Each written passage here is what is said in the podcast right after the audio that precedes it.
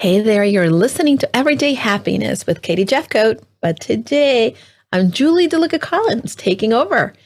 I want to talk to you today about something that we all do, and that probably creates a low level stress for all of us. And I want to create some thoughtful, mindful, and grateful way for you, right? And we've talked about this already for you to really be able to manage email email is something that we can't escape. It's part of our world now.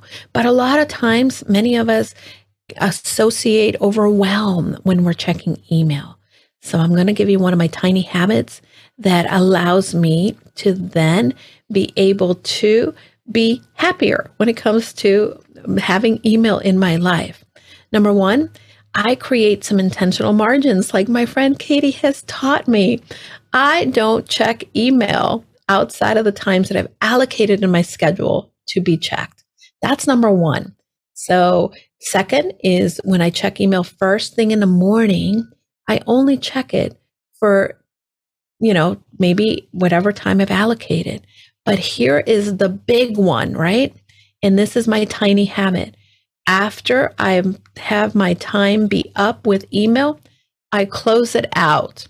I don't keep email open throughout the day. One, because it helps me be more productive. Did you know that every time you get a distraction from what you are doing, you could lose about 17 minutes that it will take you to get back into whatever form of concentration you were in?